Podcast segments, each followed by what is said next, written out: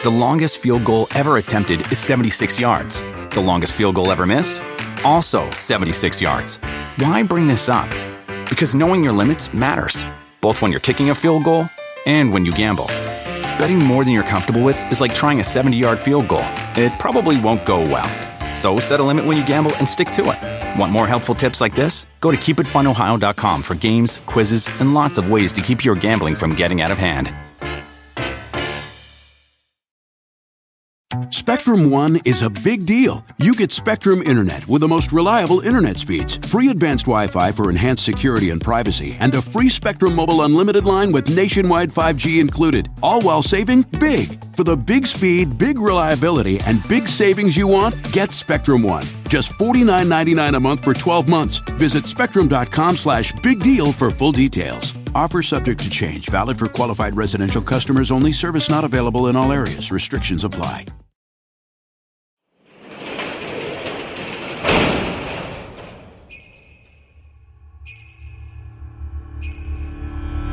JonBenét Ramsey. She was strangled with a cord.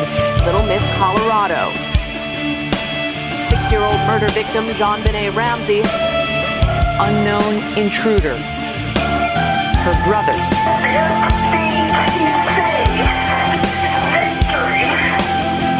JonBenét Ramsey. Oh my god! they still have not interviewed the parents. John Ramsey didn't do it, and we didn't have a clue of anybody who did it. My life has been hell from that day forward, and I want nothing more than to find out who was responsible for this. Mr. Ramsey, listen carefully. We are a group of individuals that represent a small foreign faction. We respect your business, but not the country that it serves. At this time, we have your daughter in our possession. She is safe and unharmed. And if you want her to see 1997, you must follow our instructions to the letter.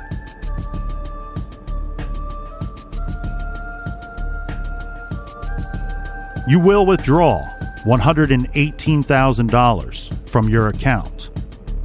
$100,000 will be in $100 bills, and the remaining $18,000 in $20 bills. Make sure that you bring an adequate size attache to the bank. When you get home, you will put the money in a brown paper bag. I will call you between 8 and 10 a.m. tomorrow to instruct you on delivery.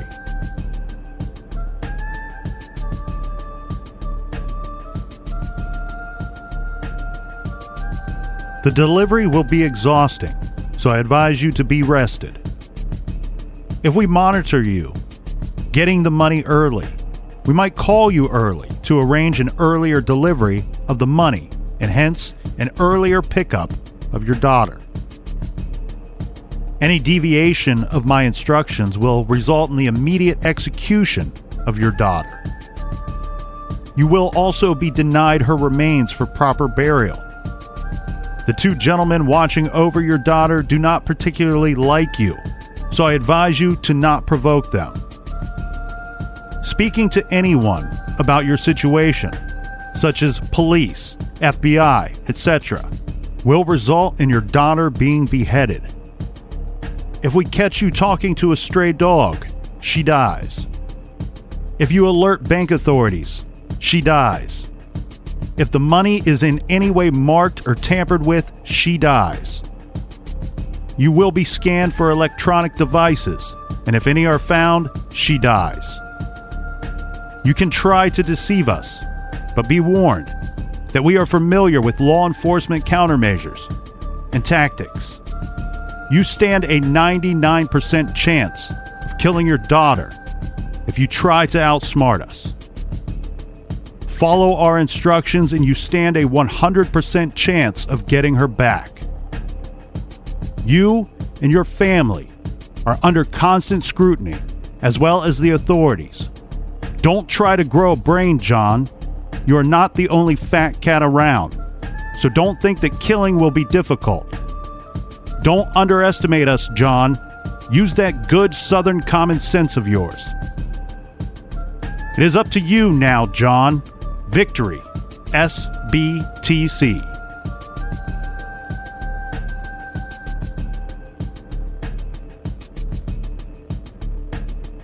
Okay, most people use the phrase ransom note. I'm going to call this a ransom letter because, as you just heard, it is long. Most ransom notes are short. We have your daughter. We want $500,000. Do not involve the police. We will contact you. This ransom letter is two and a half pages long, written on your standard run of the mill, eight and a half by 11 and three quarters inch paper. Now, what you're going to hear is the captain and I tear through this ransom letter. You're going to get our opinions on different pieces of this letter, as well as the instructions given to John Ramsey on how to get his daughter back. Our opinions are going to be a combination of our personal opinions plus information that we've collected from other sources along the way who have scrutinized this same ransom letter. I'll start us off, Captain, with this. Up at the top of the letter, at the beginning of the letter, Yeah. there is this great website out there that's called statementanalysis.com. Okay, so some of our thoughts or some of the things that we mention here will include their thoughts as well. They are a great website because they analyze these types of ransom letters as well as 911 calls, and they have experience doing this. You and I, well, we got a little bit of experience ourselves doing this as we've been doing it now for several years. But statementanalysis.com, they state, as well as a couple of the books that I've read on this case, the first line that they kind of question is the we are a group of individuals. And they point to this because a lot of people says this letter as a whole just doesn't make sense. Right. And one thing that I want to keep in mind here, and we kind of, you know, did a little running around in our discussion last week about this case. But I think what's very important in the JonBenét Ramsey case to keep in mind when you're looking at each one of these items, as we're going to do, I think you need to stay fluid and you need to stay in the moment of what's going on with the case. You know, we were talking about the police showing up and how they didn't secure the scene. And, uh, you know, people would point out, well, they don't even know if it is a crime, if a crime took place. Right. Why should they secure it? Again, I believe that you want to stay fluid. In that moment, when you show up, you have indicators pointing toward a kidnapping for ransom. And so, therefore, it is a crime scene. So, obviously, we do know some things that are going to come to light. We can look at those as much as we want, but in the moment, keep in, keep in mind, in the moment, stay fluid as we go through this. Statementanalysis.com, as well as several other sources, again, points out that the letter as a whole does not make sense, and they specifically reference the line of, We are a group of individuals, pointing out what exactly does that mean? What does the writer of this letter mean? Right. Because every group is comprised of individuals. I think it's a lie. we are a group of individuals. You would just say we are a group. That's true. The other thing too that John Douglas would point out in his experience with ransom letters is that often the the kidnapper is the authority in the situation. They're the ones that are going to call the shots. They're the ones demanding the ransom. Mm-hmm. You're going to do this or that or this or that's going to happen or not going to happen. Yeah. And he points out in his experience that often a you want to perceive a larger threat than what is actually going on because you as the kidnapper really only knows what everything that's going on. The victims don't know everything that's going on. They only know what you choose to tell them in your letter. Right. So John Douglas would point out, "Hey, we are a group of individuals. We are a group.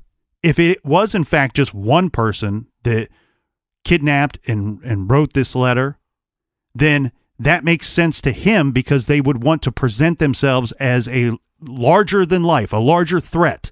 They're Right. bigger, they're scarier. It's not just one person, it's a group. Right. And that evidence f- is followed back. Uh, we represent a small foreign faction. I think just that term is to back up the idea of a group of individuals. The small foreign faction makes it seem like uh, something bigger. And then when you get to, we respect your business, but not the, We respect your business, but not the country that it serves. yeah, again, I think that's to back up the small foreign faction. Uh, this sounds very movie like to me. Yeah. My thoughts here they represent a small foreign faction. The use of the word small doesn't make sense to most because now it's it's the opposite. Where you say we are a group, you're trying to make yourself seem bigger, the threat seem more real, bigger. Now small's taking that down a notch. Foreign faction sounds scary. Sounds scary to me. But it, it's weird just those words together. The use of the word foreign sounds odd. Even if they would be foreigners to us, they likely wouldn't call themselves foreigners. They would say something like, We are the Islamic Jihad. Right. They wouldn't call themselves a small foreign faction. I, I think it was Cyril, uh, Cyril Wecht's book where he states even a small foreign faction would not call themselves a small foreign faction. It's just a weird, weird statement. Yeah, but I think right away it's it's establishing the mindset. You know, this individual thinks that they're going to outsmart people with this nonsense. Um, I think the biggest thing in the letter to point to that it's not a group of individuals is when he changes the narrative, and I'm going to say he, but when he says, I will call you. I will call you between 8 and 10 a.m. Now, I'm jumping some lines there, but I think that goes back to a group of individuals. The we turns to I. Correct. And to me, that's proof that there was never a we. That, that's like a Freudian slip. Right. Yeah, that's that's interesting because uh, at first analysis for me, what my thought was if he's saying, and I agree with you, we'll continue to say he. If he is saying we are a group, oh, and these men have your daughter, Right. you follow my instructions. Maybe he's the leader of this group. Maybe he's the brains, the mastermind behind this whole operation, and he's the one that's going to be giving the instructions. What makes that not work, that theory not work, is as you just pointed out, that it starts with we and it ends with I. So it does change along the way. Yeah, and I think some people would argue, well, because he's not with the other two individuals, so that's maybe why he changes to I will call you because they're going to be with your daughter. But that's too much information. It's almost like stating like once he goes to I, again, if there's a group, well, they're with your daughter. They'll be monitoring you. I'm not going to be with your daughter. Mm-hmm. Very strange. But I think also we can start by looking at this note, and I think it's pretty clear to most people that it starts off a little sloppier and gets nicer as we go. With the handwriting, Yeah. with the penmanship, Yeah, not a lot nicer, but a little bit nicer. And I wonder um, okay, so there's so much to get into. One, where did this individual write the note? We we do know that the the paper this came from a pad inside the Ramseys home. that's right. There was a pin that was found in their home that they believe was the pin for the note. So this could go multiple ways. Did the person possibly steal the pad, write the note, and then bring it back? My issue with that idea would be well, yeah, you wrote the note, but why would you bring back the pad? Doesn't make sense to me. Mm-hmm. But the note seems creased, which to me, why would you crease a note if you're writing it in the kitchen or where that pad would be, and then you're just transferring it over to the steps? Why crease it at all? The crease is very weird to me as well, and I'm I'm with you. That I've never thought of the idea of somebody writing the letter elsewhere and then returning it to the scene. Not that that's impossible. Anything, in this case in particular, anything seems to be possible. The crease is odd because wouldn't your objective, your goal as the kidnapper, who wants a ransom. Now there's people out there going, "Well, we, you know, we know this and we know that." Again, I'm staying fluid in the moment and analyzing this particular item. This is evidence as it is Right. in the moment. If we are to believe the ransom letter, the goal of the the author of this letter would be for the parents of this girl to find the letter as soon as possible. Why? We know that because of instruction given in the letter. Do not contact the authorities. If they discover their daughter missing before they find this letter, they could very well screw up that whole instruction by not knowing any better and calling the authorities. Our daughter is missing. Right. We haven't found the letter yet.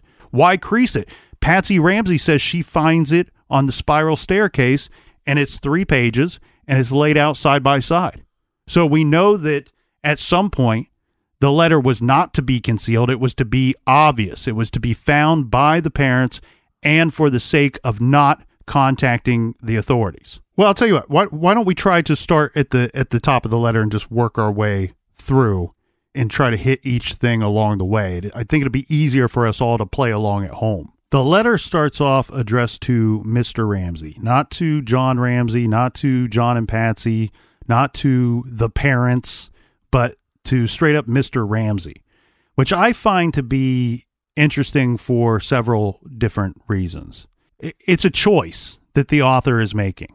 It's a choice to only address this to Mr. Ramsey a lot of these ransom notes that we've seen in the past, they don't even need to address it to anyone. The line that we have your daughter clarifies exactly who the letter was intended for. Right. So it was a choice to address it to Mr. Ramsey. Now, one thing that a lot of the TV shows and documentaries point out in this case, the next line is listen carefully. And they all point to that being weird because this is a letter, it's not a speech. It's not somebody shouting threats at somebody or calling on the phone. This is a letter. You're reading the words. The words say listen carefully. You don't listen, you're reading. I get it. That's never seemed weird to me. I I've always taken that as just like I'm the authority. Listen carefully. Here we go. Yeah, I think it's a little strange. It almost sounds like something you'd say on the phone, calling them, listen carefully. I have your daughter. Yeah. But I also think, is it that big of a deal? Probably not. But also, I wonder if that points in any direction on where they got this possible idea to kidnap a, a girl in the first place. All right. Then we have the letter we respect your business. hmm Okay, we have your daughter. We want $118,000 or she dies. But oh, by the way, Mr. Ramsey, here's a mild compliment. We respect your business. Right. Shows that they almost care about Mr. Ramsey at some on some level. And some people have pointed out that if Patsy Ramsey was the author of the ransom letter, that she may have chose to mention this to create some kind of distance between John's company and the investigation. Right. Regardless, the writer is aware of John Ramsey's business per the letter and that he is successful. Right. If the writer is interested in a ransom, they are targeting what many believe to be a weird amount of money $118,000 in cash at the ready. hmm According to Steve Thomas's book, JonBenét Inside the Ramsey Murder Investigation from a leading detective on the case, the author wrote, We DO, letters DO, with the DO crossed out. We we do respect your business. De- Detective Thomas takes that to mean either we do respect your business or the author was starting to write out we don't respect your business, but then change their mind mid sentence.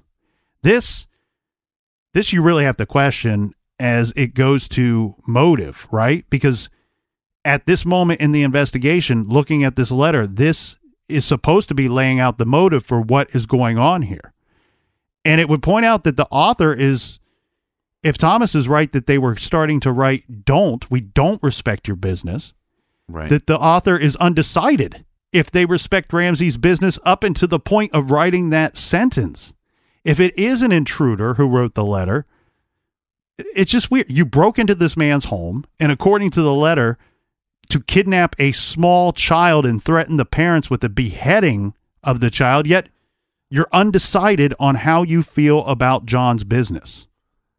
Yeah, but I also think to me this points as somebody copying a letter. Mm-hmm. Uh, my gut feeling says that this letter was composed somewhere else, and they thought to be, "Yeah, I'm going to be real smart about this and get away with it. So, therefore, I'm going to write the letter inside the house. I'll use a pen from inside the house. I'll use a paper from inside the house. I'm going to bring the letter that I wrote with me, and it might have stated, "We do respect your your business." but then messed up and then realized, well, you can just put "we respect your business." That works too. But there's obviously there's an edit there. But I but I I believe the person is reading off their letter, and maybe there's not a lot of light in the house, Mhm. and so again, I also think one of the reasons why it's sloppier in the beginning. A lot of people when they start writing it, it's a little sloppier but I also think it's sloppier because this individual is now wearing gloves. And Right. So I think, you know, Gloves and could be very nervous. right.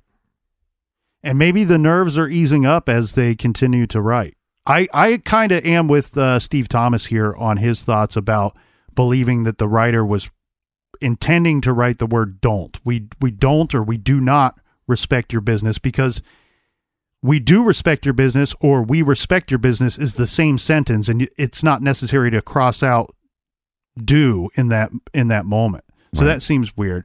Now, the writer goes on to say, "We respect your business but not the country that it serves." So are we to believe that JonBenét was kidnapped and then murdered because someone has a hatred for the United States? Most people would agree this crime is not an international incident. So it's just weird to put that in there that to play that toward motive. You know, maybe there's many factors based into why you are going to leave this letter, but to include we, you know, the the, the we don't respect the country that it serves, that your business serves. It just seems a, a very strange thing. I think this is pointing out to what you say. It's not a group. It's not a small foreign faction. But if we mention some distaste or, or hatred for the United States in that same letter, it it's there to it's purposely put there to confirm that we are a foreign entity. Right. Right. Again, I think it's as simple as I'm going to throw some of these things in to try to throw you off the scent of who I really am.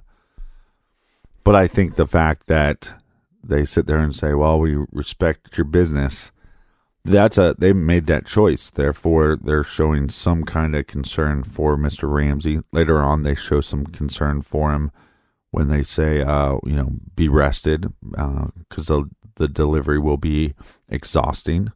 I advise you to be rested. You would not put that if you didn't care about the person on some level.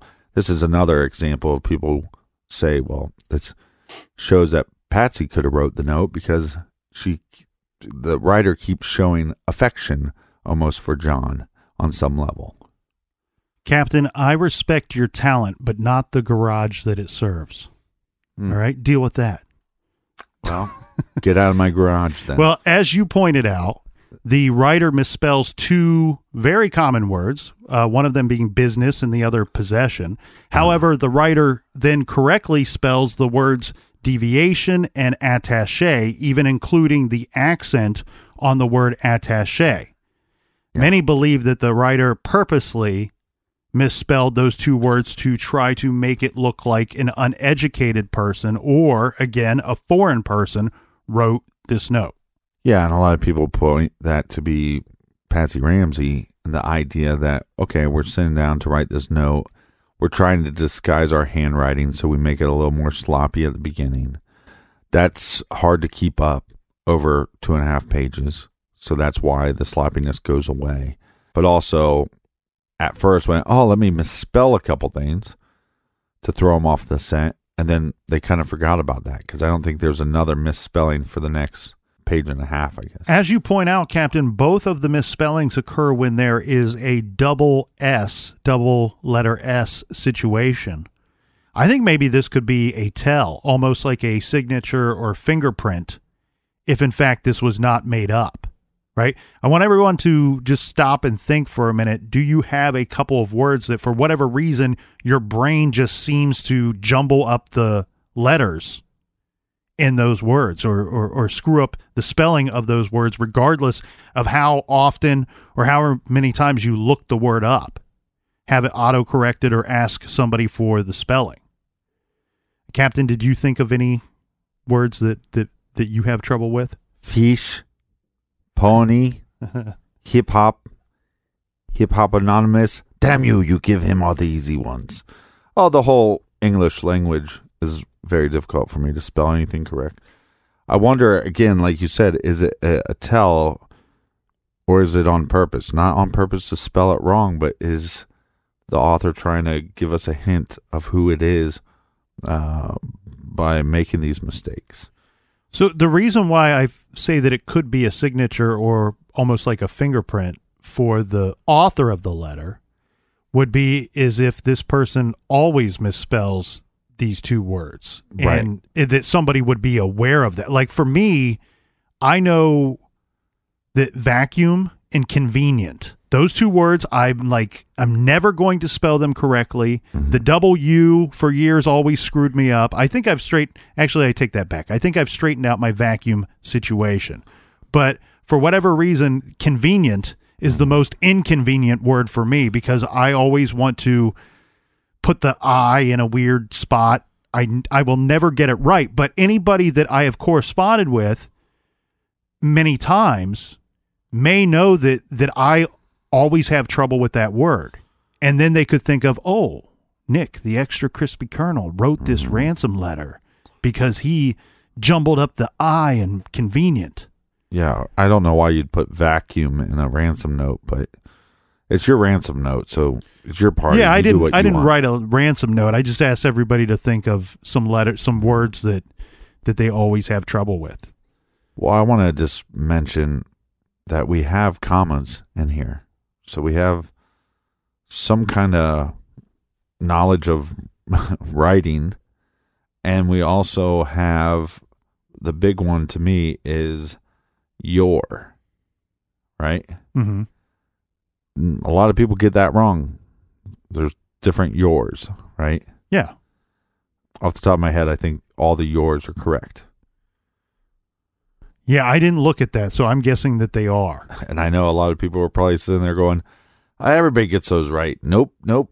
That's like the one of the number one pet peeves I have on Facebook is when people their yours wrong. So I worked in a small office years ago. A and I- small foreign faction office. Yeah, and I remember there was a conversation that needed to be had, mm-hmm. if that's even correct grammar. Probably not. but there was a conversation that took place in a meeting where they addressed the office as a whole, probably not to embarrass one or two people in particular, but that was the the exact conversation that they had to pass down that needed to trickle down to some of the employees your yours are always wrong in in your business letters and your emails and this Yeah. that and the other thing and it's a reflection of this company that you don't know how to you don't know proper grammar Right.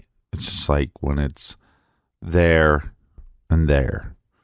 All those like weather and weather. Those drive me nuts when people get them wrong. well join us after the beer break when we discuss math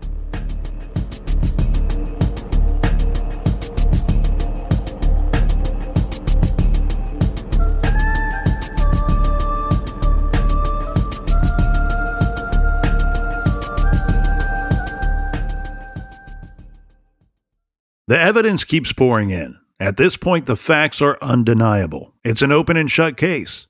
Monopoly Go is the most fun you can have in a mobile game. Everyone is still talking about Monopoly Go for a good reason.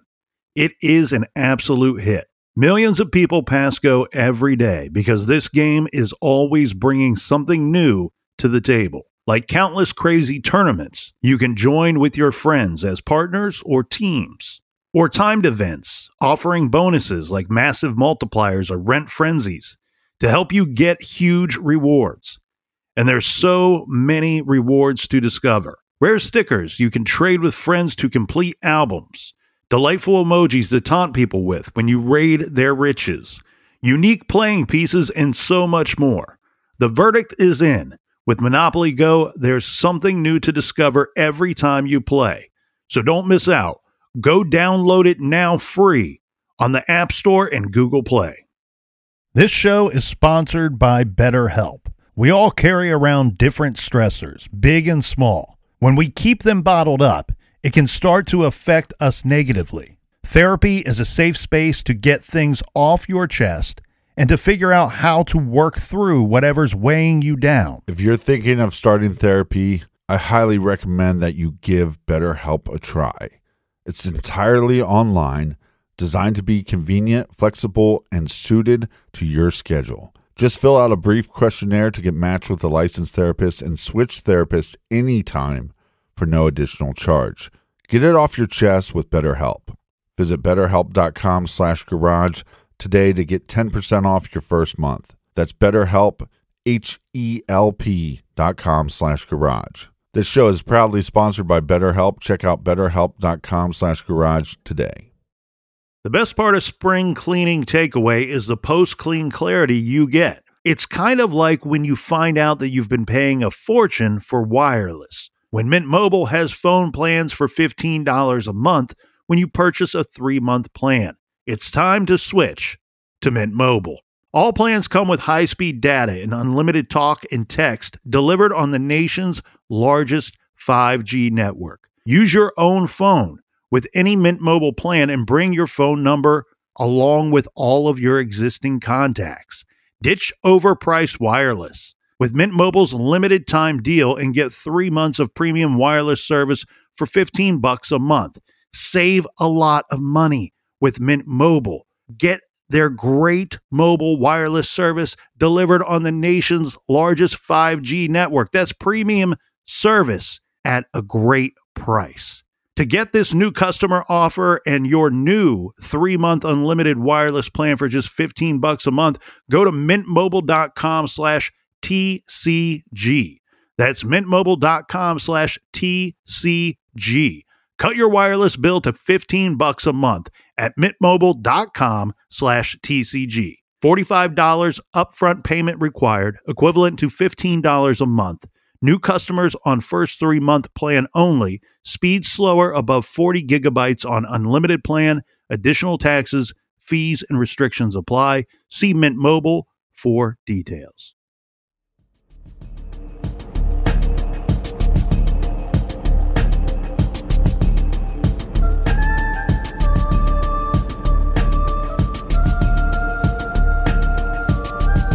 All right, we are back.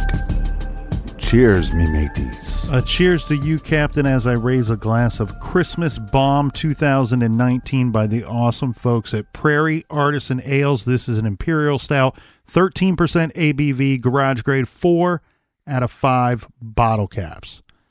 Cheers to everyone. As we continue on to the next portion of our ransom letter. It states, At this time, we have your daughter in our possession. She is safe and unharmed.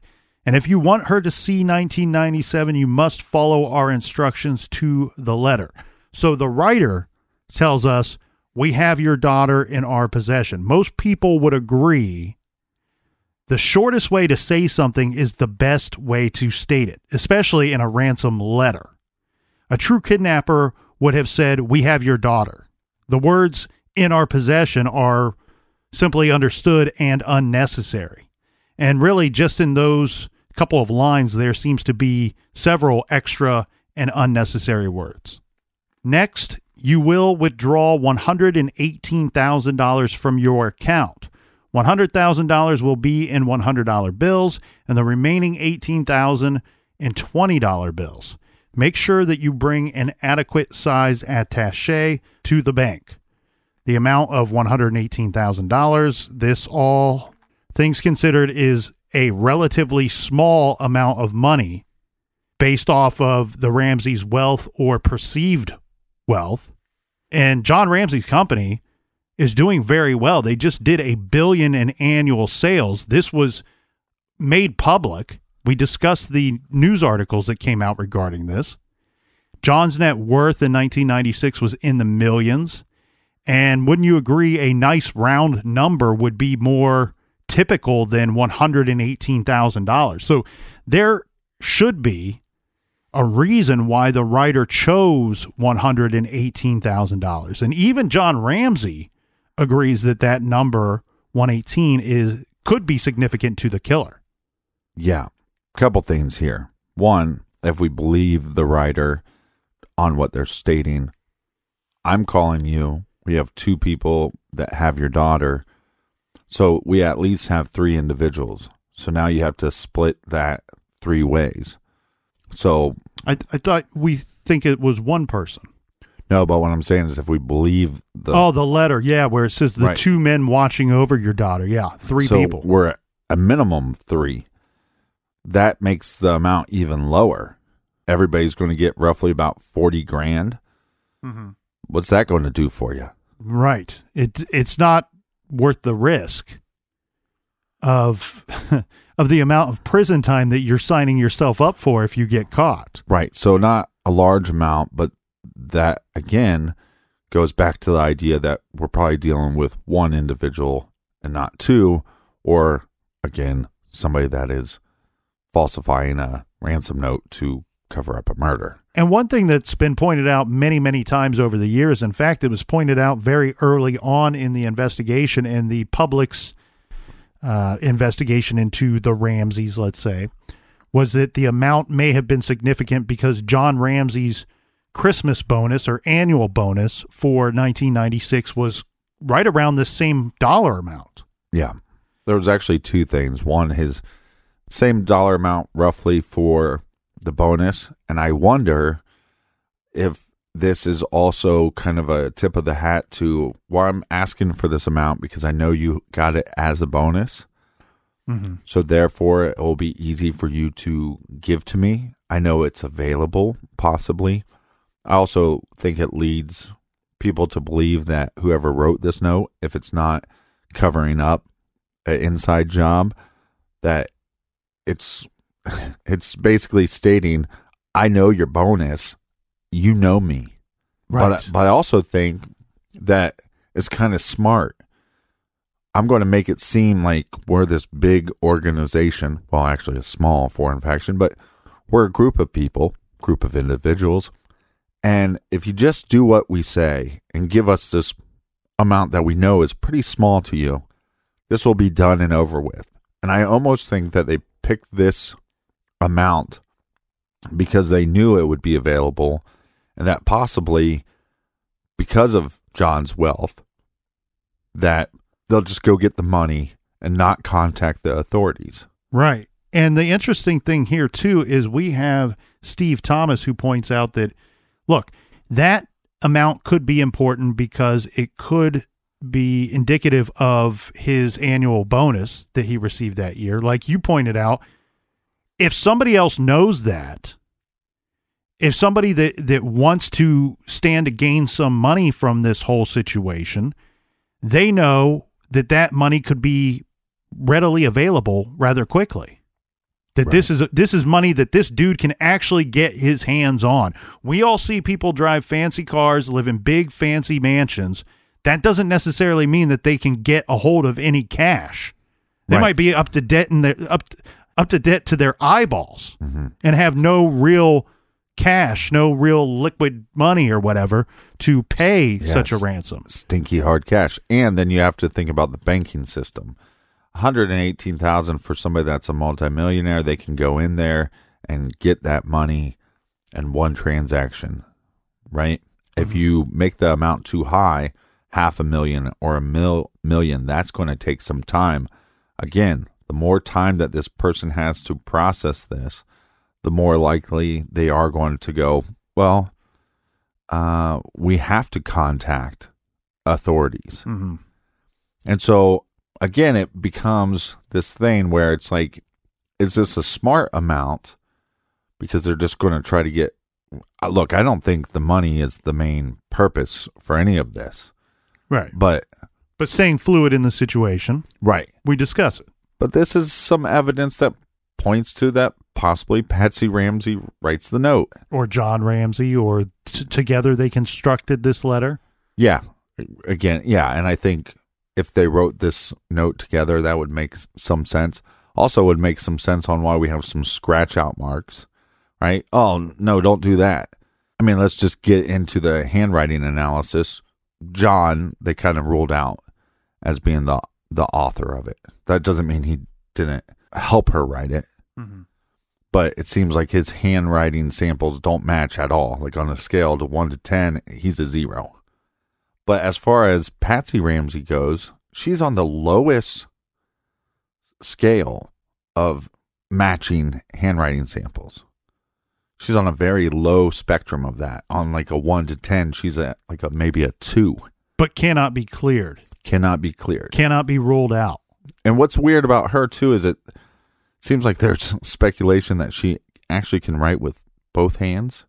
Ambidextrous. Yeah, so it's like um, that's that's a word I want to put into a ransom note. I can drink beer with both hands. Right. Very talented individual. So here's what's weird about the amount to me is this is just like everything else. And I don't know if we mentioned this last week, Captain, but I know we've talked about this in our personal conversations, our personal talks about the JonBenét Ramsey case, is that even the sources you go to to try to find the truth, to try to sift through all the bullshit, bullshit, bullshit, and just mm-hmm. get to the truth Dirty bullshit. and the real hardcore evidence. Mm-hmm. The problem with that, all even the sources, even the good ones, even people that you and I agree that we respect, they all seem to have an axe to grind. They, they and so you don't know if you're getting the 100% honest to God's truth. So the public perception for a long time was that well, it had to be John Ramsey or Patsy Ramsey that wrote the letter, that wrote the ransom letter, because they would be the only ones that would come up with this random amount of $118,000. They would be aware of that because that amount was on their brains because of the bonus that he had recently received. Then you have the others, the Ramsey supporters, that will say, no, you would have anybody, there could be several people at his company that would be aware of that amount. There could be people at his bank that would be aware of that amount. Right. And the Ramseys were not particularly neat freaks. And they've had a lot of guests. They they always are having guests over to their home. There are people that could have worked at their home or could have been there as a guest and could have seen this information lying about somewhere in the Ramsey home and came up with that amount. So Well, I also there's a strong argument for either, in my opinion. Yeah, and I also question how braggadocious um, Patsy Ramsey was, and is it possible that she was telling people at the Christmas party, "Oh, we'll drink up," you know, because John got a big bonus or whatever. I, I think that's a possibility as well. And th- there was a lot of people in and out of that house, like you said, and and all it would take would be somebody telling somebody that told somebody that told somebody. But this also amount goes to, and I don't want to overlook this too much. Uh, Mr. Merrick, I believe his name is. There was a guy that was fired. Jeff Merrick. Yeah, a guy that eventually, you know, John Ramsey said, "Hey, this is somebody that we should look into. He's making threats." And basically his pay was uh, the, the argument that they had was, you know, around this dollar amount. Hmm. So he was looked into because of these threats and because John could also prove that this dollar amount was pretty much what they were arguing over. So he was looked into and his wife was looked into. Now, on the high end of the spectrum, I think we talked about him before, uh, Merriman, Mr. Merriman, Mm-hmm. which he was, I think, tested. See, I think Patsy Ramsey wrote the note four times. I think she was tested four times. Again, the more and more samples that she gives you, now you're not comparing note to note. You're comparing note to four notes. Mm-hmm. And that's what led us to the bottom of the barrel that she possibly wrote it. This guy Merriman, he was he actually wrote the note, I believe, seven times, and they actually put him on the higher spectrum you know, I, on a scale of one to 10, he's maybe eight or nine. He hit more markers. Yeah. If if they're looking for 19 different markers to indicate this is the author of the letter, he's hitting more of those markers than Patsy Ramsey. Yeah. By 10 times. And eventually, when they came back and wanted him to write another sample, he said, Look, I have wrote enough to fill the Library of Congress.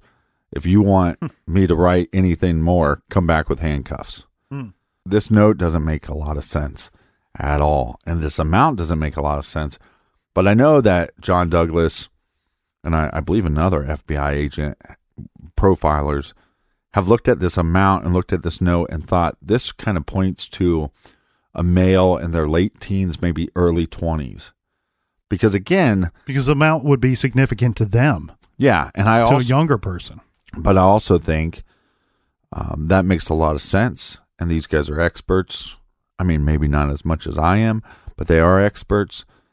But I also then question: Is there somebody else that this is a lot of?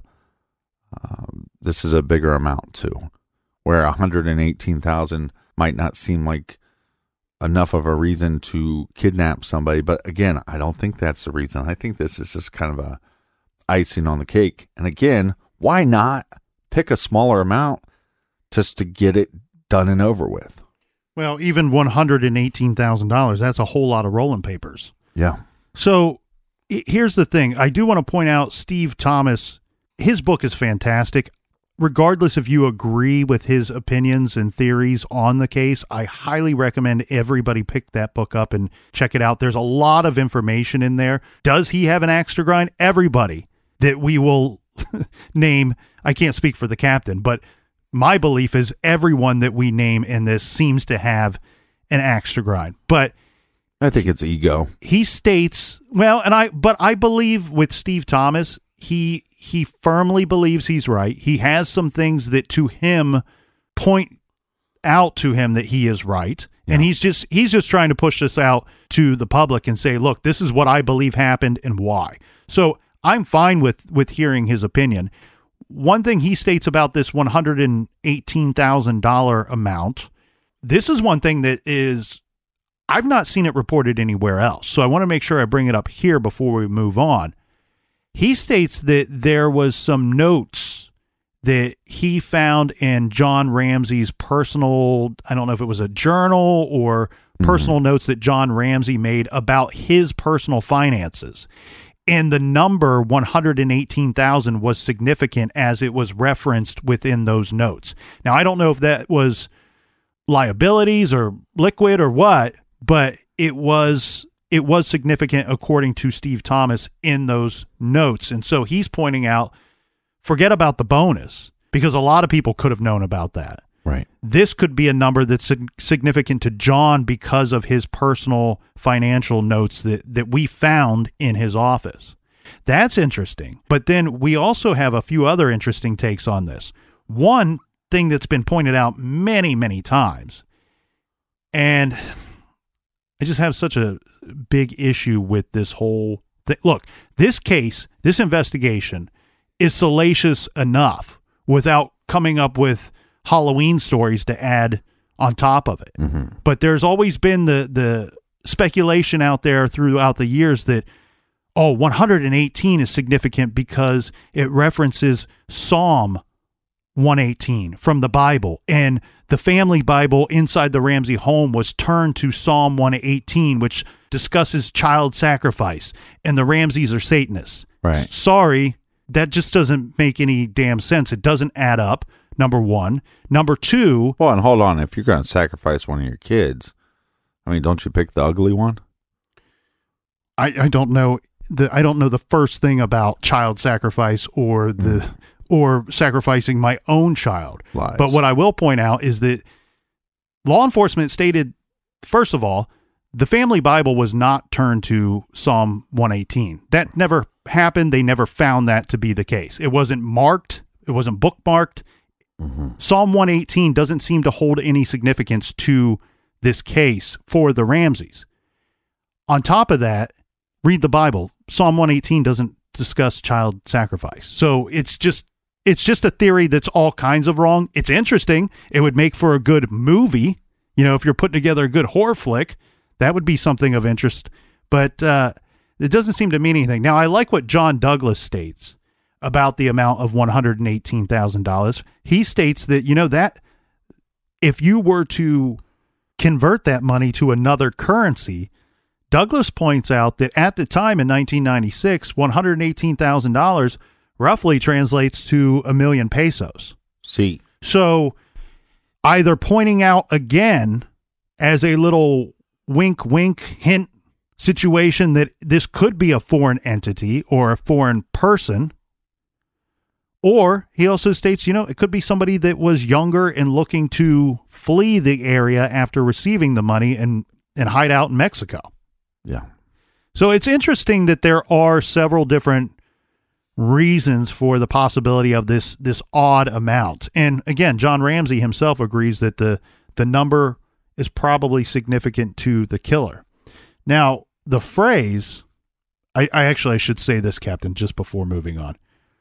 Also, like other things with this case, it could have no significance at all. It could just be one of those weird things. That's the amount that some crazy sicko on the spot came up with. And that's all, you know, and that's all it means. yeah, It's totally a coincidence. Then we have the phrase your account in the letter. This is interesting. The author could have just said the bank. You know, you get the money from the bank right. and not your account. Also, this is implying that the kidnapper knows that there's that dollar amount at least in John Ramsey's account. Then, if Patsy Ramsey was the author, then we can see how, in targeting the note toward her husband, she would use the phrase your account versus my account. Right. Make you know, make sure that you bring an adequate size attaché to the bank. Most kidnappers are not going to remind you to bring an adequate size case to hold the money.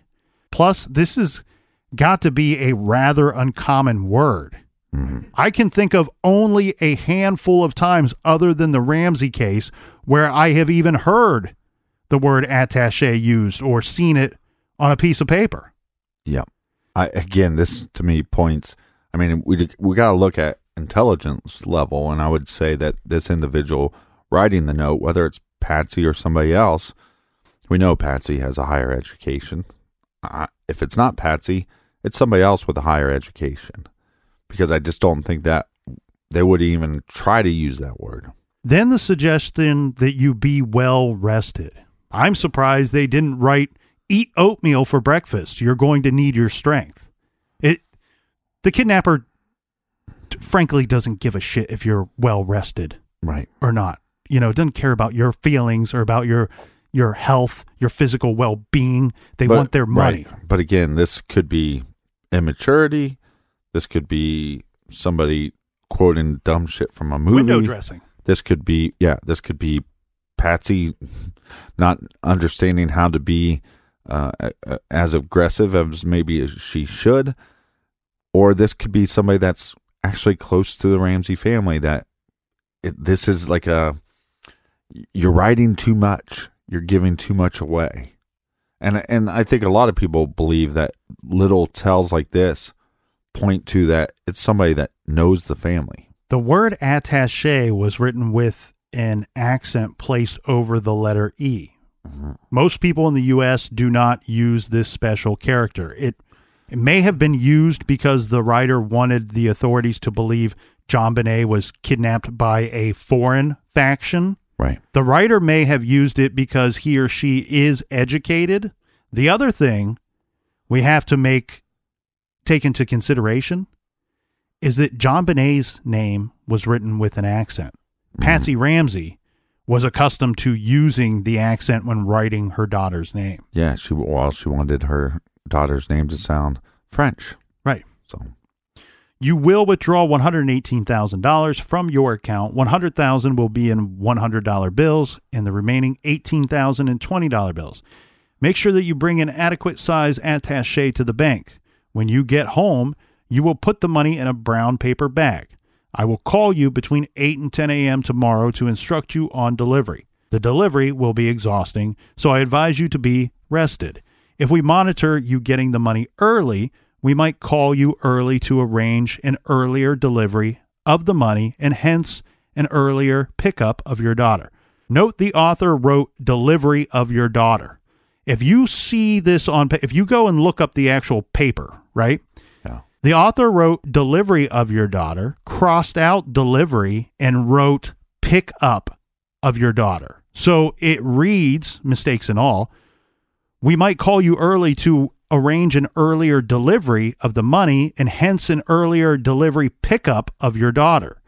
The writer started to say that upon receiving the money, he or they would deliver JonBenét to the parents. Then realizing that a kidnapper would not deliver the hostage, Right. but would tell the family where she could be found. Therefore, he changed it to pickup.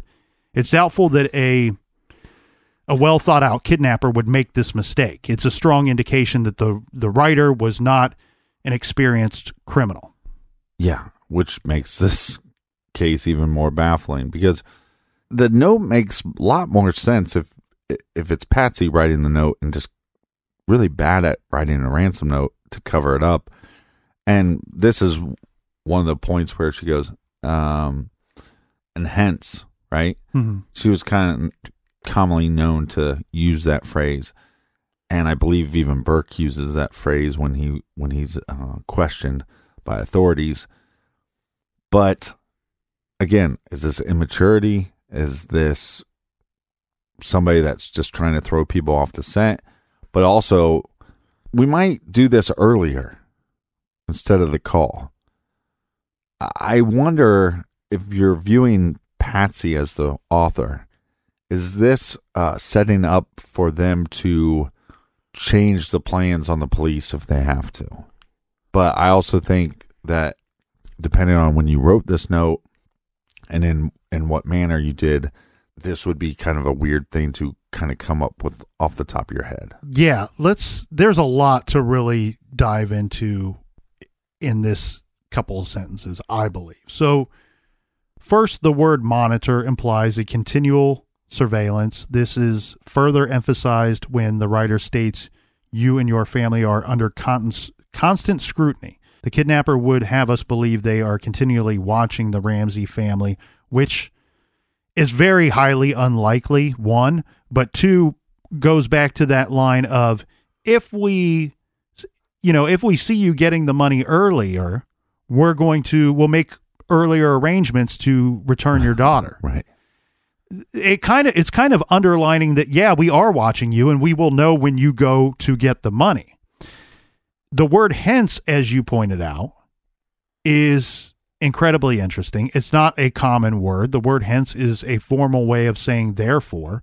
The writer starts out the ransom note misspelling words, giving the appearance that they are uneducated. However, his or their educational level begins to show when they use words such as hence.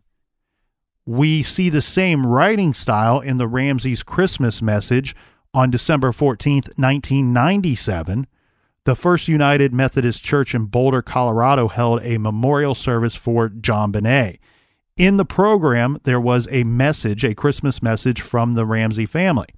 This message was also posted on the Ramsey family's website. In the message, we find the statement Had there been no birth of Christ, there would be no hope of eternal life, and hence no hope of ever being with our loved ones again. Yeah. It's suspicious. But if there's also a and hence in their Christmas letter, maybe it's again somebody that got that Christmas letter. But this is the year hence- after she was killed. No, but didn't you say that there was and that there was a in the original Chris, Christmas letter that people would have got in 1996? Is there no and hence in that one?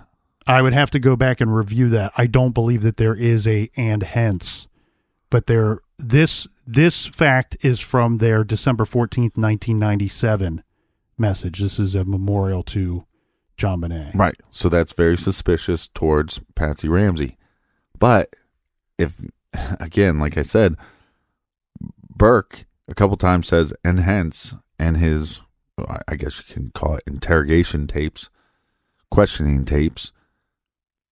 Is it just somebody that's close to the family and knows that, and hence is something that Patsy Ramsey uses? So therefore, I, I use it in my letter. Not so much suspicious towards Patsy Ramsey, but more of a clue that, hey, I know you. We're close. You you want to hear one sad thing? You you mentioned their Christmas letter, and I I forgot about this. This there's so many things involved in this case, so many details involved in this case. And regarding their Christmas letter that we we discussed last week that they sent out to their friends and family, Yeah. they sent it out so late in December. I believe I've heard the statement that everyone, but just for the sake of being fair and not having that in my notes specifically, I will state that that that statement was most of the people receiving, most of the recipients of that letter received it on December 26th, the same day that they had to tell friends and family that JonBenét was killed. Right. So just w- what a sad, sad thing for friends and family. You get this happy, cheery message about the Ramsey family and then find out that same day the little girl that you read about in their Christmas message has been killed. Yeah. Also, in these statements, in this letter, we have an unnecessary word over. Any deviation of my instructions will result in the immediate execution of your daughter. You will also be denied her remains for proper burial. The two gentlemen watching over your daughter. Unnecessary words are words that can be taken out of a sentence, taken out of this letter completely, and the sentence still makes sense. The writer could have stated, The two gentlemen watching your daughter. Extra words give us extra information. What is the difference between watching over someone and watching someone? According to statementanalysis.com, they say the best example is in reference to God. If someone were to say that God is watching over me, then you have God keeping his distance. He sees the person, he or she. I don't want to get into that argument. He or she sees the person, but also sees the entire world at the same time. God can see the person because they are a part of the world. While God is watching over that person, they are also watching over others. The word over means God is spreading his watchful eye upon the earth. Now, if someone were to write or to say God is watching you, it becomes more personal. It's a focused attention. Right. Another example would be if a friend asked you to watch over his house while he was out of town. In this case, he probably wants you to stop by every once in a while and make sure everything is okay. Maybe you'll pick up the mail, water the plants, whatever.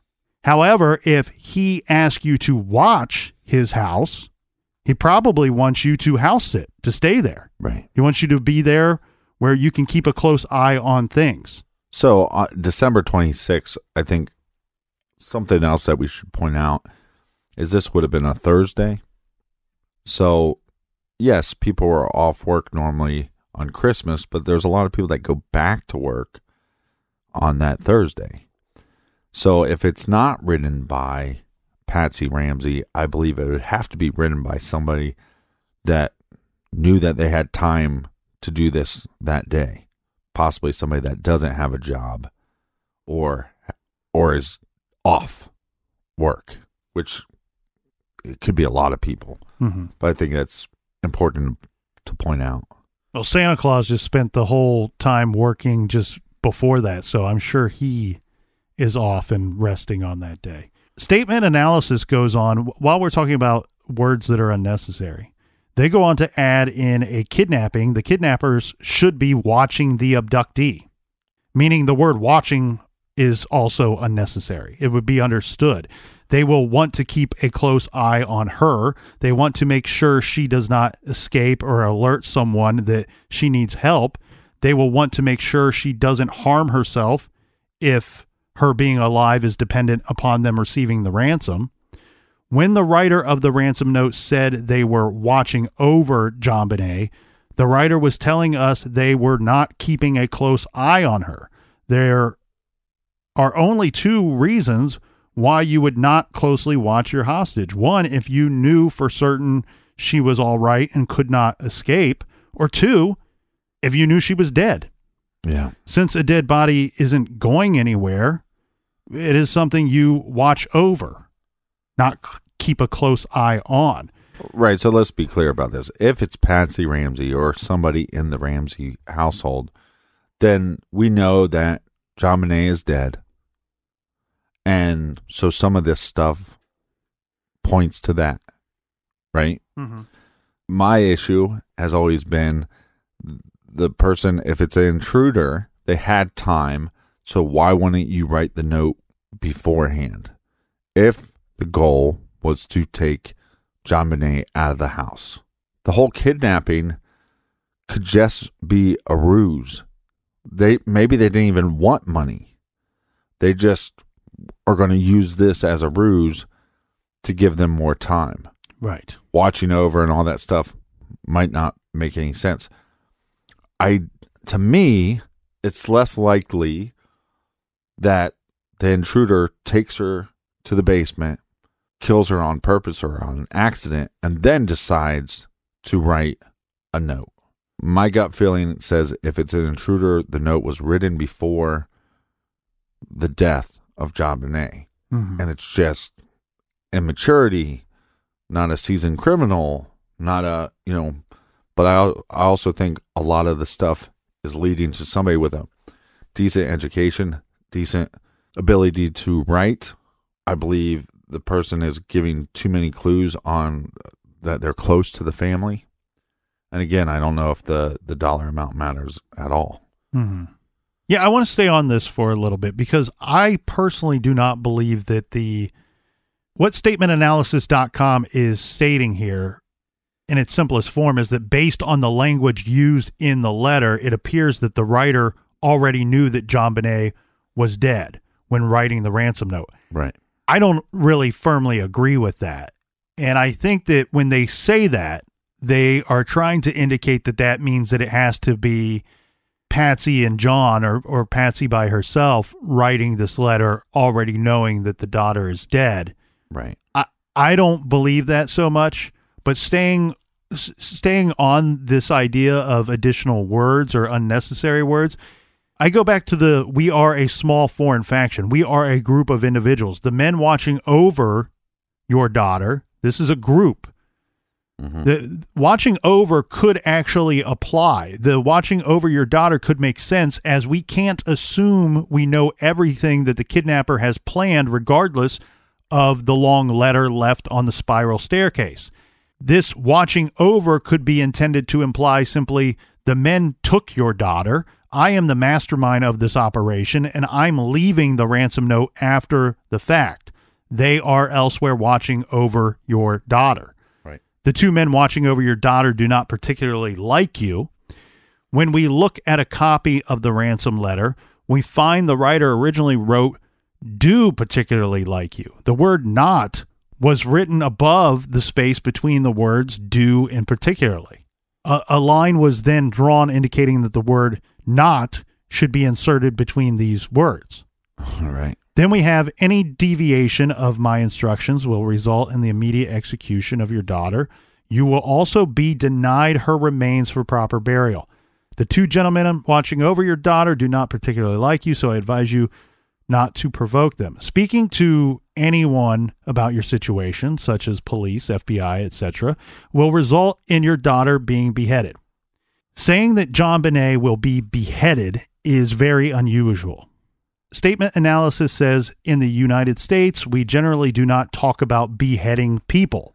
This was put in the note, in their opinion, to make it look like a foreign faction was being behind this kidnapping. Right. Now, for me, Captain, this is the line that I have always questioned the most. Let's say JonBenét died in some kind of accident and then the parents covered it up, which is a very popular theory. So they cover it up and then write this ransom letter. They would still be very upset about the death of their small child. They would still be grieving parents in a way. I can't, I have a very difficult time believing that parents, for any reason, would reference the beheading of their own child. Right. That it's not necessary to throw that in that note to cover up an accidental death or something else. Yeah, the small foreign faction and the beheading makes me think, and the season, right? Tis the season for one of the best Christmas movies of all time. And if you don't think it's a Christmas movie, you're just wrong. Die Hard. It makes me think that somebody watched Die Hard too much and went, oh, yeah, foreign faction, uh, you know, beheading. This is the terms that they would use. Right. If we catch you talking to a stray dog, she dies. If you alert bank authorities, she dies. If the money is in any way marked or tampered with, she dies. You will be scanned for electronic devices, and if any are found, she dies. Four times the writer uses the phrase, she dies. If JonBenét was still alive, the writer should have been speaking in the future tense. She will die. This is a strong indication that the re- the writer again knows that JonBenét was dead at the time. This is again that same website, kind of pointing out to th- that we could have a cover up here by the parents. Yeah, again, the cover up makes more sense than, but as far as the she dies, okay, well then she they would say, well, she will die. Mm-hmm. This could be somebody going, well, that's this would sound more like a terrorist would talk. That's She- right. She dies, and then after this, she dies. This this is this would be the terrorist or the threat level being turned up, crank it up to 11, mm-hmm. right? Scare the hell out of the out of the parents. Now, I really like this portion that I found here. It states there are 3 times when the writer used an exclamation point. Exclamation points, as we all know, are used to add emphasis to the statement. Listen carefully. This has an exclamation point. In talking about killing JonBenét, the writer does not use any exclamation points. Four times the writer wrote, She dies. We would expect this to be a point of emphasis in the letter, Yeah. but did not use them when talking about killing JonBenét. This too may indicate that JonBenét was already dead and the author knew this at this time. There are, and you you've been kind of hinting at this all day long here. There are several movie references or close to quotes found within this ransom letter in the movie Dirty Harry. Inspector Harry Callahan, Clint Eastwood, I love Clint Eastwood, is looking for Scorpio, a man who kidnapped a little girl. When talking to Scorpio on the phone several times, Scorpio tells Inspector Callahan that if he does not follow his orders, the girl dies, as opposed to saying the girl will die. In the movie, the girl was already dead. In the ransom note, JonBenét was already dead. Another very interesting thing is the letter only names John Ramsey by name, no one else. First, it's Mr. Ramsey, and then simply John. Yeah. The note is addressed to Mr. Ramsey. However, towards the end of the letter, Mr. Ramsey becomes John. Well, don't we have a practice note at some point Yes. where Yes. it's uh it's addressed to both of them? So, in the believed, or what is called the uh, rough draft or the first draft, often referred to as the practice note, practice letter, they find in the same notepad. It's believed that that this ransom letter came from the same notepad that they later found at the top of a page. Somebody wrote Mr. and Mrs. I. It looks like I because what the the authorities state hmm is that that is the downstroke for a capital R. That the intention was for it to be Mr. and Mrs. Ramsey. And then before even completing the capital R, the author changed their mind and then decided to address the letter simply to Mr. Ramsey, just to John. Right. Which look, this is a pad that the. This stuff drives me nuts because it's like the the housekeeper could have said, "I'm going to write a note real quick to Mister and Mrs. Ramsey," or anybody else that worked at the house could have sat down. So, yes, they believe it's possibly a practice note, but there's also other explanations or other things that you can speculate that is that there was no practice note. we don't have anybody to claim that that that little letter right there. You know, the Mr. and Mrs. I. Right. I think if somebody were to claim that, it would be easy, more easy to dismiss. But because we don't have that, it may appear to most that it, a possible practice letter. Nobody's saying definitively that it was, Right. but there is evidence to certainly point that it could be. You and your family are under constant scrutiny as well as the authorities. Don't try to grow a brain, John. You are not the only fat cat around, so don't think that killing will be difficult. Don't underestimate us, John. Use that good southern common sense of yours. It is up to you now, John. Again, this is pointing, I think, to somebody that's closer to the family than this small foreign faction. But also, it simply can put point towards Patsy Ramsey. Well, yeah, I mean, this is an indicator that the the author of the letter has some general knowledge of John. It's it's same as the the dollar amount. Right. It's same as knowing that he would be able to pay this amount. Use that good southern sense of yours, that good southern common sense of Yeah, no, yours. knowing that he's from Atlanta. Right. And then addressing him as John. I'll tell you what, though, eh, for all the reasons that many people point out that the letter itself shows no level of criminal sophistication, I want to point to one sentence that I believe shows a good deal of understanding and criminal sophistication regarding getting the ransom. And that is don't try to grow a brain, John. And we know that that's reference probably from a movie from from Speed, where he says, uh, "Don't grow a brain, I'm on top of you," or says something like that. And that that's a that's an individual that's looking to collect a ransom in the movie. But this line right here, Captain, you are not the only fat cat around, so don't think that killing will be difficult. That to me shows some criminal sophistication right there. That to me is the person who's demanding the ransom to say, you know what?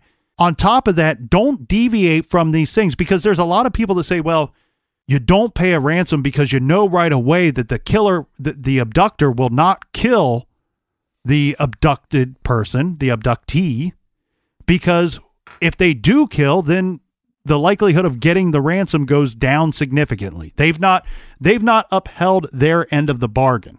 Yeah, but I like saying- this line because they're saying don't deviate from us because guess what? We don't care. We will kill your daughter and then we will take somebody else's kid and we'll give them a ransom and somebody will pay us eventually. So don't try to outsmart us here. Just be this is a very short way of saying don't try to outsmart us here. Just do the right thing and pay us Mm-hmm. because we'll do this again. We're not we're not worried about giving you your daughter back. We're not worried about losing out on the ransom because we because you screw up and we have to kill her. Well, so you have one line that we believe is coming from Dirty Harry, but you say that there's a kidnapping there. So that's interesting. And then the fact that there's another line that we go, oh, that might be from Speed and there's a ransom there. I wonder if we're missing other lines from movies. Well, in Dirty Harry, there's the line: "If we catch you talking to a stray dog, she dies." Um, well, sorry, that's from the the ransom letter, but it sounds like from Dirty Harry. If we, if you talk to anyone, even if it's a Pekingese on a lamppost, Right. peeing on a lamppost, the girl dies. That's from Dirty Har- Harry. Are we missing some other references to movies? And, and to me, then that's a, again, I, I find it hard to think that John and Patsy, their daughter is, it's an accidental death, right? And they're trying to cover up for their son. This is their child. It doesn't have to be cover up for their son, though. There's, you know, anybody could be Or- guil- right, right. guilty of the But- accidental death, but it, Right, right. You're right. But what I'm saying is, this is our beloved daughter. This is, I, I love somebody point. Somebody said, uh, "Well, even if they didn't care about their daughter, they would have they would have been upset about their investment. Who who makes those claims towards parents? There there is no evidence that John and Pats, Patsy were horrible Satan worshippers and didn't give a shit about their little daughter. So if there was there was an accidental death, whoever's responsible, at the end of the day, we have a dead six year old daughter. So I think for them to sit around and come up with this letter. To me, it's cutesy. Oh, well, throw in that line about you know. What did Dirty Harry say? Oh yeah, say something like that. What was that movie? What was that line in Speed? Yeah, say something like that. It's too cutesy. Mhm. Their six-year-old daughter died, and it and and in this case, for whatever reason, it's like, oh well, they got a little bit of money. That doesn't make them monsters. She spent a lot of time with her daughter. No matter what you think that is, you know. And I, I'm also so sick and tired of people going, well, they they set her up and they put her in a position where there's all these pedophiles and and so really even if they didn't kill her if they're not covering up an accidental death that they really brought this upon their daughter. Oh give me a break. Your kids ain't safe anywhere. I, I have friends that have been molested by teachers counselors boy scout leaders bus drivers soccer coaches priests. Pedophiles are everywhere so uh, it's just the the claims that we can make when there's no evidence beforehand or afterwards of them being horrible malicious people. It's just it doesn't make a lot of sense to me. Like I said, it's too cutesy. Oh, let's try to throw in some movie quotes. Well, there's no evidence of them being horrible, malicious people beforehand either. So right. This to me is the most interesting portion of the letter. And actually it's what is not in the letter. Patsy is not named. JonBenét is not named, but is referenced as your daughter or she. Right. This is interesting because what if it's possible that the person that wrote the letter did not know the little girl's name or at the very least did not know how to spell JonBenét? That's not a common name. I can't think of anybody else that, that shares that name. Right. Is it possible that they avoided that name because they didn't know how to spell it? Also, could the intruder have only known John Ramsey's name? Yeah, it's a difficult one. Because you think, you know, with the intruder theory, a lot of people go, This this person must have been obsessed with this little girl. Well, if you're obsessed with her, wouldn't you know how to spell her name? And also, if you wrote the note beforehand and then brought it with you, or or wrote a note beforehand and brought that with you and then copied it down, and you were obsessed with her, why why wouldn't you put her name? But again, maybe there's all these little tells that if it's an intruder that they know the family well, right? But maybe that was their their. I them actually trying to be- disagree with that. I think that it the only indicators that we have is that the intruder may know John well. Again, pointing out no Patsy, no JonBenét, all the references that that would indicate that they know of the family, and I, I, maybe you're just using family in a loose term there, right. but it's all towards John, Mister Ramsey, John. We respect your business. Uh, we know that you're wealthy. One hundred eighteen thousand dollars. Use that good Southern sense of yours Right. All John. And there are theories out there, intruder theories, that persons believe that the intruder, yeah, did they do some horrible things to JonBenét? Yeah, they killed her, but the the the intent was to was to harm John Ramsey, Right. be it on an emotional level or whatever, not on a physical level, but that that was the motivating factor for the death, for the murder, or the abduction of this little girl was to hurt and possibly destroy John Ramsey. That the the killer or the abductor had was seeking revenge against him, or was or sought to destroy this man. Yeah. It makes sense to just focus it on John if you're if the writer is Patsy. Cuz what would make you think that you should focus on yourself? Right. So that's where I think people go, "Oh, this had to be Patsy's doing." And here's the thing too, and I'm glad you point that out because that's something that I think most people kind of skip over when they look at this case. You hear so many people go, "Oh, it was the parents," or "It had to be the parents." You can run different scenarios in your head where it doesn't have to be the parents; it could be a parent. Right. It could have been one or the other. It doesn't have to be a united front of of the two Right, because two killed, covered up, and then it's the two of them against the world going forward. Right, because what's interesting in this case is you have a lot of people that think Patsy was up all night long and that her husband he took a sleeping aid, so he passed out. And what if all this stuff happened and now she is responsible, or she feels that she's responsible, and she doesn't think that John will understand, so that she has to cover this all up on her own? It's possible. But I also think when I think about the intruder theory, is that maybe this person had a affection for Patsy as well, and that that's why they didn't put her in the letter. They didn't name her. You know what I mean? Like if I'm going to talk trash to somebody, I'll talk a little, I'll talk a little stick to John, but I wouldn't do that to Patsy. So I'm not going to do that in the letter. When you say that this individual would have it out for John, right? Mhm. the evidence against that is if you have more hatred towards somebody, you're not going to be so polite. You're going to Right. you're going to spew a lot more venom, and that doesn't happen. And you know, you know, don't think you're the only fat cat around. Don't what like so you're you're kind of giving them a compliment just in that statement. You would think a lot of, more of like, John, you's a piece of shit and you're going to pay us and you know you're a horrible person and your and your business sucks you know what i mean like but they're too complimentary to him so i i i doubt the hatred Then we have the weird ending of the letter, the victory SBTC. yeah SBTC, it appears there's no period after the letter C, just after the other three letters. People have, for so many years, have wondered what could SBTC mean. That has always been one of the most popular questions in this case. One of the most popular theories is that it stands for Subic Bay Training Center.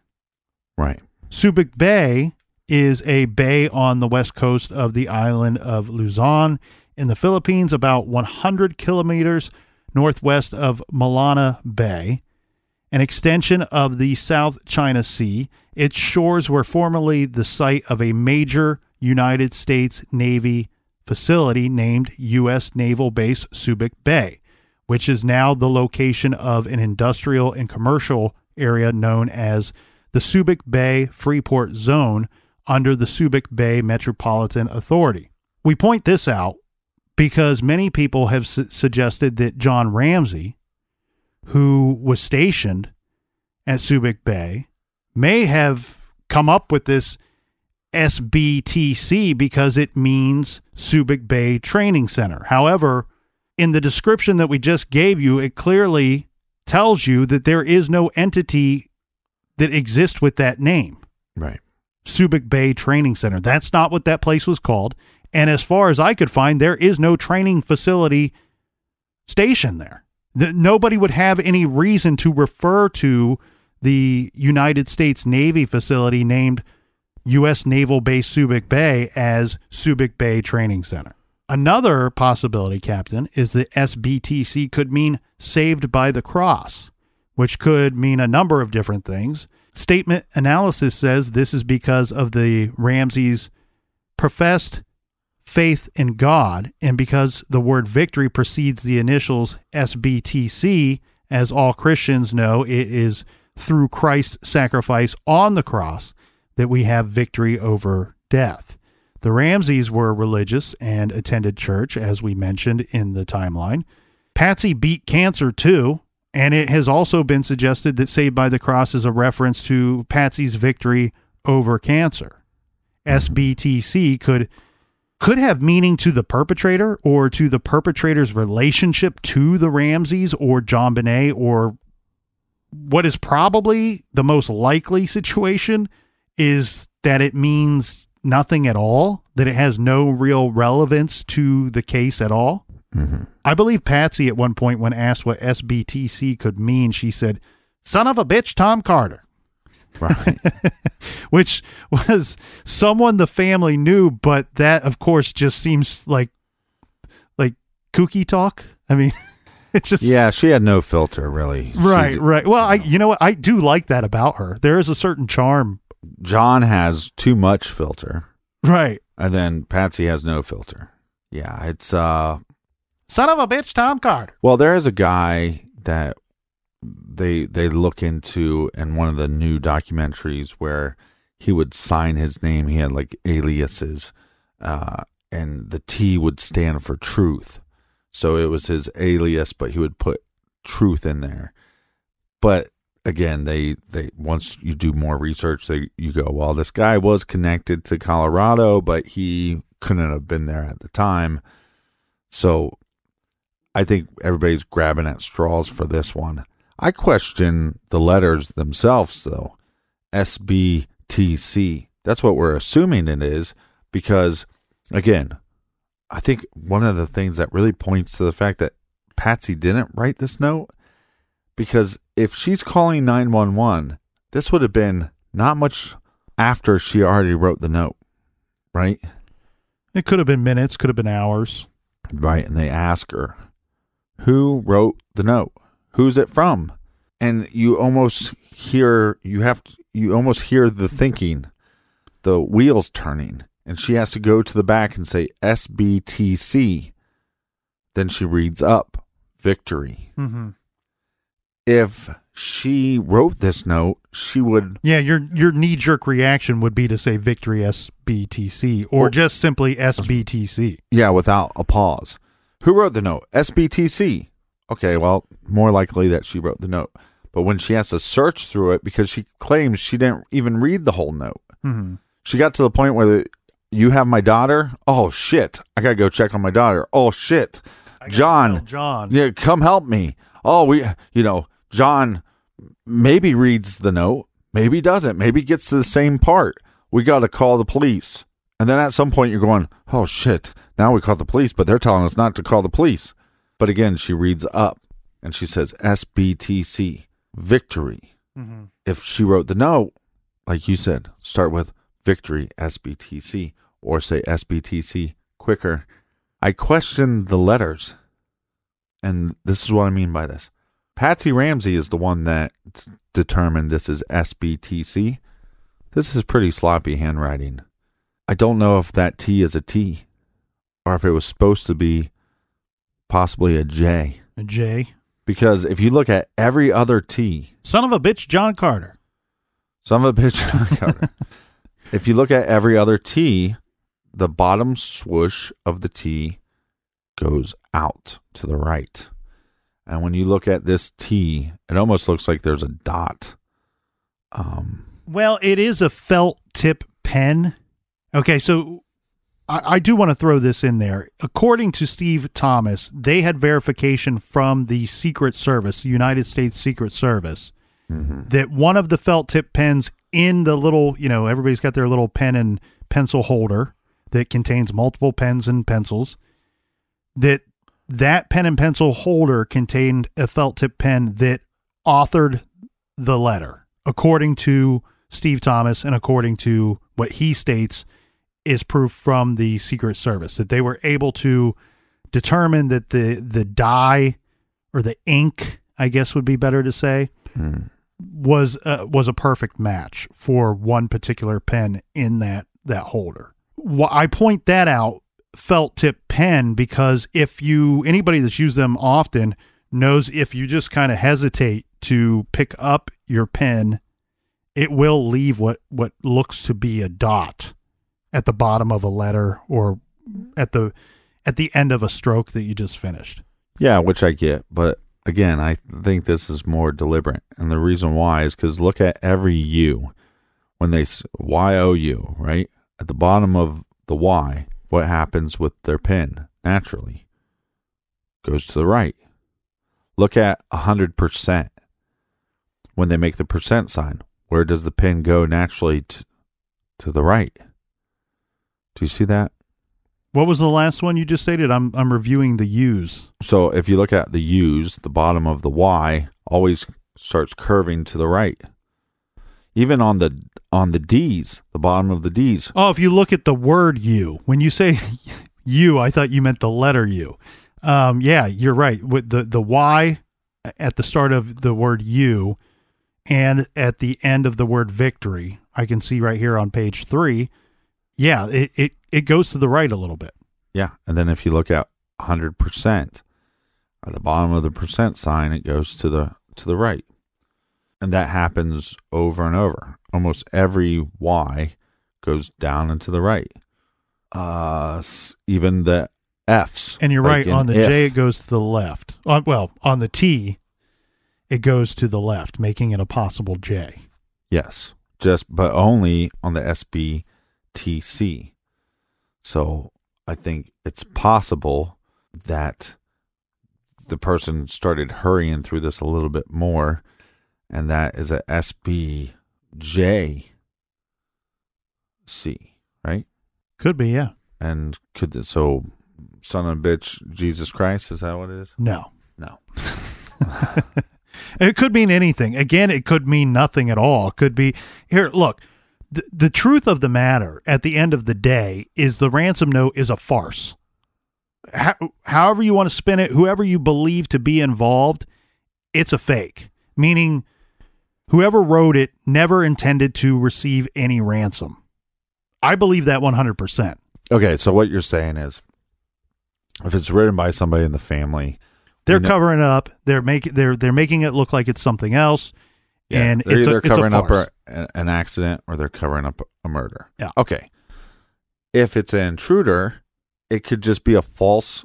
It could be a farce from the beginning, and they're still planning on taking her, and that just doesn't work out. And then they left the scene and move about their business. I think it very likely that given what we we know of the wine cellar and what we suspect of the body of JonBenét, that if this person or this group had any intention of taking this little girl and removing her from the home, that this letter was constructed to buy them time. Meaning when the the thing with the intruder, I'm kind of with you, and I'm not saying that I believe it to be an intruder. But if it were, if I were to say yes, I believe this was an intruder that's responsible for the murder of JonBenét, I believe that the the intruder theory only works if the letter was written was constructed before the a- attempted abduction of this girl Right. and that there was no really true intention to ever return her. There was no true intention to collect on that ransom, that this would have been more likely a sexually motivated crime. And the letter was constructed to buy this sicko some additional time. Right. And that could be for either any number of purposes or just simply for the purpose of getting away, of fleeing the area or distancing themselves from the crime itself. Don't contact police. Yeah, yeah. If I if I can do anything to stall law enforcement from the if I can do anything to stall the experts from getting involved, then I'm going to do that because we we all know if you don't solve this thing in the first 48, you don't have a suspect in the first 48, first 72, time is the killer. Time makes it more difficult to solve these cases and this is a particularly complicated one. And so I believe that if it were even a, an intruder, the idea would be to distance themselves from the investigation, to slow the start and progression of that investigation.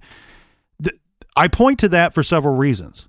Because even if somebody look, we, we know that she's killed. We know that she's killed somewhere in that home, and then the body is left somewhere in that home.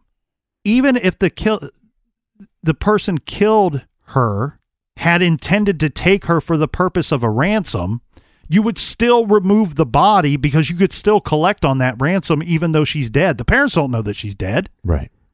And even and even if they were, even the sentence of denied a proper burial indicates that the author of the letter understands that even the return of a dead body has some value. So I don't really believe that there was ever in any intention of collecting on a ransom. And we went through the timeline. I will contact you between 8 and 10 a.m. tomorrow to give you instructions. There was no contact. Nobody ever reached out for any reason at all. I, I think it is also very important to keep in mind.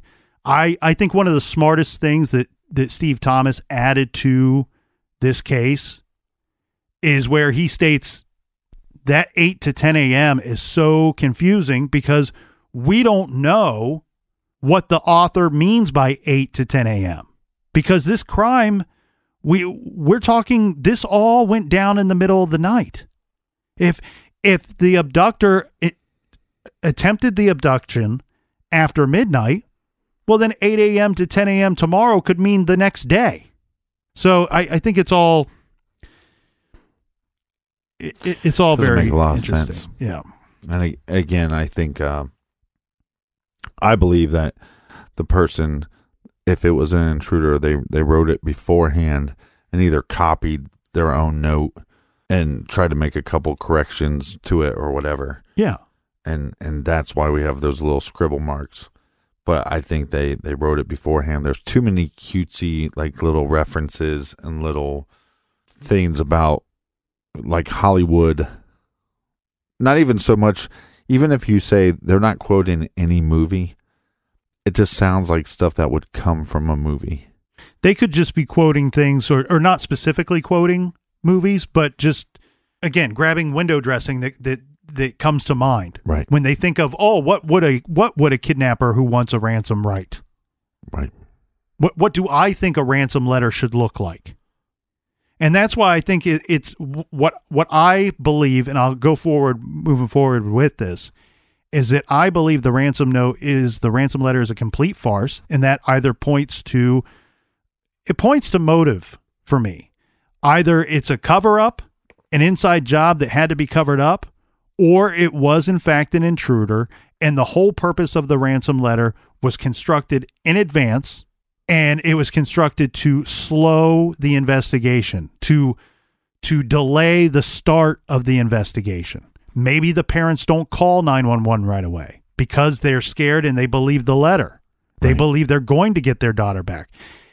That doesn't have to have any indicator whether the author knew in advance that they were going to take the girl or or kill the girl inside it has no nothing to do with that at all it just points everything in this letter points to me that nobody had any intention of collecting.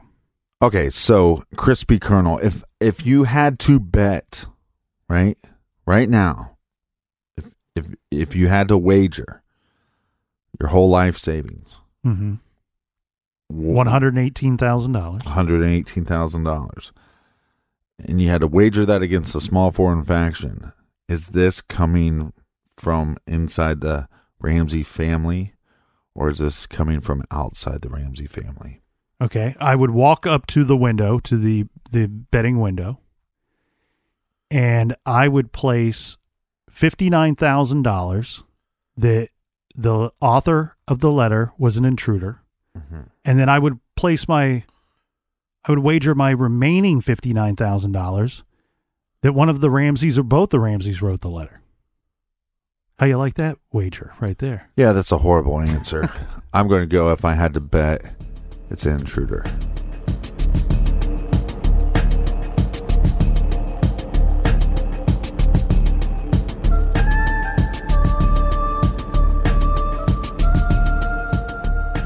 Wow, what an episode. Almost two hours of us And I'm smacking white. our gums. Yeah. We want to thank everybody for listening. Thanks for telling a friend. Thanks for sharing on social media for everything True Crime Garage. Check out truecrimegarage.com. Download the Stitcher app. Check out our other show, Off the Record, on Stitcher Premium. Do not forget to join us back here tomorrow for episode four. Until then, be good, be kind, and don't litter.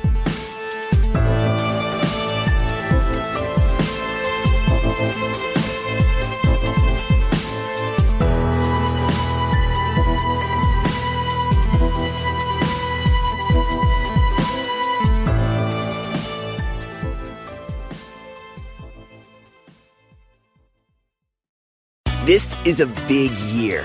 The Ohio Lottery's golden anniversary. 50 years of excitement, of growing jackpots and crossed fingers. 50 years of funding for schools, of changed lives and brightened days. 50 years of fun. And that is worth celebrating. So watch for can't miss promotions, huge events, and new games that will make the Ohio Lottery's 50th year its biggest one yet. Learn more at funturns50.com.